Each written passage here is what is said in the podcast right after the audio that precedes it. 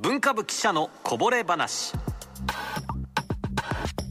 木曜日のこの時間は産経新聞大阪本社文化部の渡辺圭介デスクに新聞記事の裏話やとっておきのこぼれ話を紹介していただきますスタジオに来てくださいました渡辺さんおはようございますおはようございますよろしくお願いいたしますなんか笑ってますねコーナー始まる前にちょっと盛り上がってちょっとしまいましたもう話が盛り上がってしまいまして すいませんなん今か日はどんなお話でしょいやまあ6月下旬というとあの株主総会が、まああのいろいろあるしそうですねですねでまあそれに伴って、えーまあ割と上の方に限られてくるんですが、まあ、人事異動の季節でまあ弊社でも一応7月1日付で、えーいろいろ異動がございましてうそうですかでまあそこであの以前私のツイッターの方であのいわゆる押し打ちはファン打ちはと言われるやつですね、ええキラキラしてるやつあれの作り方を教えてくれとそうだからどうしたんかなと思いましたよ僕で昨日かな、いあの報告いたしましたけどあれはまああの移動する上司への送別の品を作るためしてうちわを作ってあげたんですかあそうですそうですまああのちょっとねあんまり詳細を言うとあのあのふふざけすぎじゃないかと言われてしまう話なんで ちょっとあんまり言えないんですけど温かい職場ですそうねですその上司の方のお名前とそうですねまあまああのあんまり詳細言えないんですよ これなんでそんなに奥歯に物そ挟うですまってるんであすかまあ一応寄せ書きめいたものがはあはあ一応片面にはついてるってやつですねいいですね、まああの本人が喜んでるかどうか知りませんけどあの100円ショップにあるでしょそ推うそしうそうそう打ちはとか推し活制作コーナいやだからね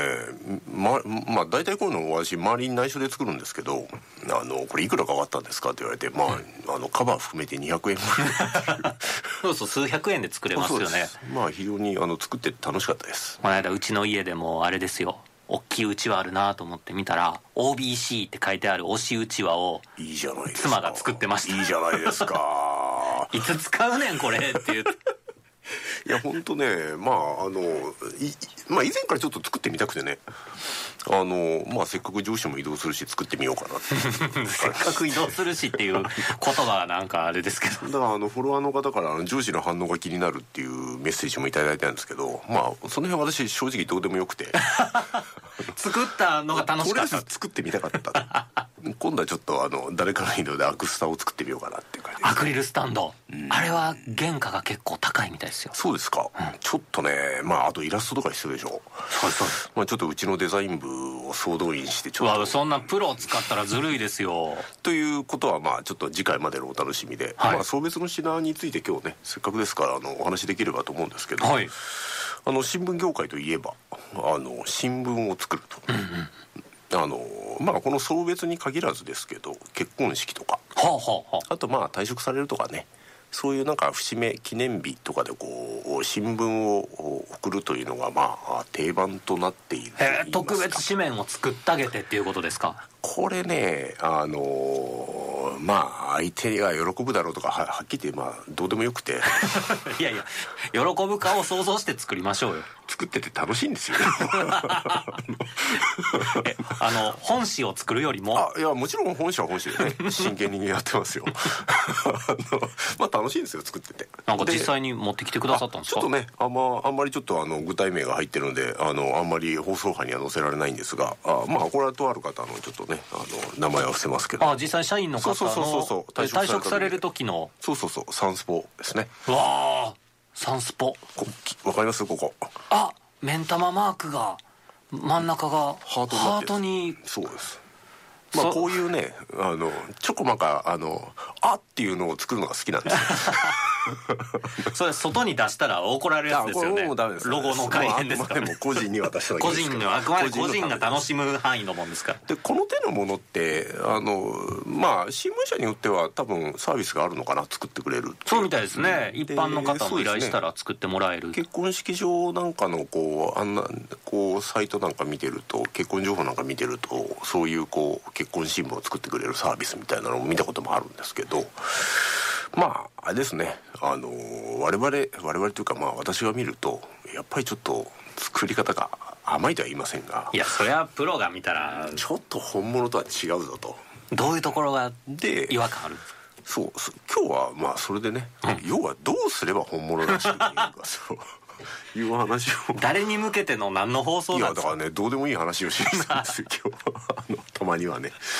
でまあ一つ大事なことはねあのフォントを意識してほしいということですねフォント自体ですね時代ですねで新聞紙面見ていただければ分かると思うんですけど、はいまあ、今手元大にちょう体ど産ね経新聞とサンスポがありますけれども、まあどこの新聞でもいいんですよ、はいあのまあ一般紙の場合は基本的にねフォントはね4つあれば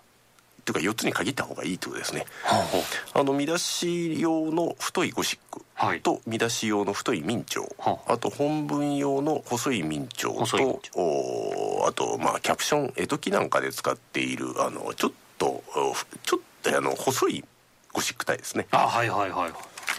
でまあどうしてもねこうお祝い事とかになるとちょっとポップな書体とかあーちょっと柔らかいあの丸ゴシックみたいなのをこう使ううケースをわ私も過去に散見されましたがあんまりこういうのって新聞紙面には使わないというかあの意外と新聞紙面を構成しているフォントって、えー数が限られているもので、えーシンプルであればシンプルであるほど本物っぽく見えるってことなんですね。じゃあもうゴシックと明朝だけでいいってことあですそうねですそうですで、えーもう見見出しと例えば見出しでこの明朝体を使うんだと思っ決めたらもうそれを、まあ、あの統一するってことですねあで大体パソコンに入ってるやつだとあの HG とついてるようなあの明朝体とかゴシックとかで本文明朝なんかはあの例えば毎日新聞の明朝体とかあの購入できるんであへえ一般販売されてるんですねただ値段見てびっくりすると思いますそんな高いんですか高いですはああのちょちょっとねああの高いです あのそんなお遊びで買えるようなものではないのでですんでまああのよくあの MS 明朝とか入ってるでしょパソコンに、あの MS ゴシックとかあのぐらいの,、まあう、あの線の細さはウェイトっていう言い方をするんですけどあれぐらいのウェイトであれば十分それらしく見えるのでまあそれで統一して、えーいただければいいのかなとうーんところが、まあ、もう一つ問題としてその、まあ、新聞紙面って、えーいわゆるね、まあ、流し込みという技法を使ってるんですけど流し込みなんていうのかな、まあ、例えば、まあ、あ3段分ぐらいにこう分かれている記事があったとして、はいで、まあ、真ん中でちょっと修正したいなと思って。えー例えば行とかが変わると、まあ、上も下も連動して動くようになってるわけですね、はあ要要は文章が続いてるわけですねはい上と下の段で、でこの流し込みをまあできるソフトが必要になってくるんですよはあでねそうなるとね、まあ、インデザインとかあの、まあ、実際雑誌の現場でよく使われているソフトがあるんですけど、まあ、あの本当にあの一生懸命作りたければご購入いただければいいと思うんで すがまあ値段見たら遊びで買うもんじゃねえやなっってぱりそれも高いもんなん そうですねそうですでまあ中にあのマイクロソフトのパブリッシャーという流し込みができるソフトがあってまあこれは比較的まああのまああのまあまあいいかっていうぐらいの額なので あの何千円かっいていやううことですかーん まあまああでもそれ万は超えるんですまあ万は微妙に超えたり超えなかったりちょっと円安ですしねみたいなあーいいお値段ですね いやでもそうなんですよでそうなるとまあじゃあどうするかって話なんですけどあのまあ新聞のあの号外ねはいあのスタイルであれば、まあ、上にドンと写真があって、えーまああ、リード文があって本文があるみたいな感じなので、えー比較的シンプルなレイアウトなのでこれはまあワード等でも作れるかな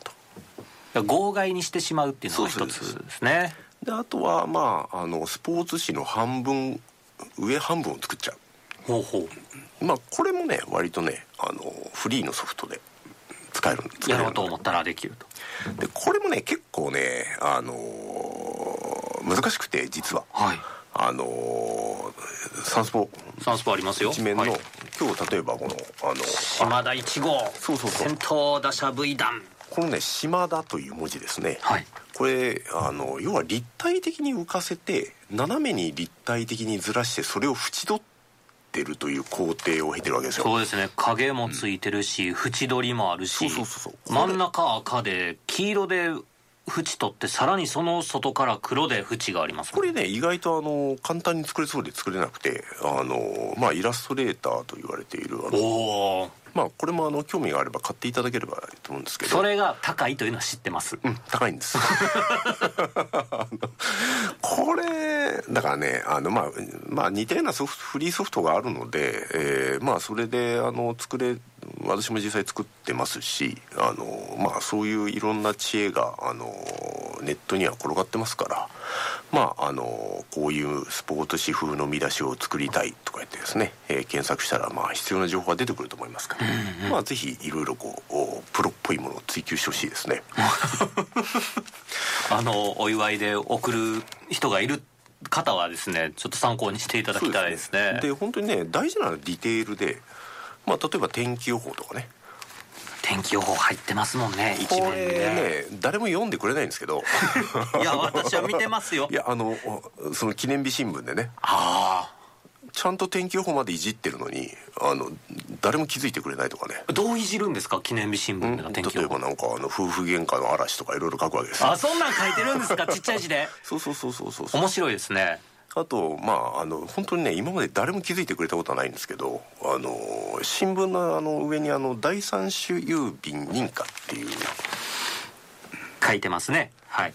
これあの私作る時は大体あの「第三種郵便不認可」って書いてあるこれ誰も気づいてくれないですそれは気がつかないですでも本当ねだから10年越しぐらいとかにまあやっぱりね紙ってみんな記憶に残ってくれてて送った人は本当にあの時はありがとうございましたっていう話をしてくれるんですよ、うんうんで10年越しぐらいとかに言われた時に「えーあの第三種郵便とこ気づいてくれました」って言って「えっ?」て言って大体そんな感じですねそりゃそうでしょうねまあそれでいいんですよ作ってて楽しいんで家帰って確認しますみたいなまあ作ってて楽しいからそれでいいんです まああの本当あのそうまあまあねこんなくだらない話で申し訳ないんですけどあのこうやってね、まあ、実際新聞を作ってみると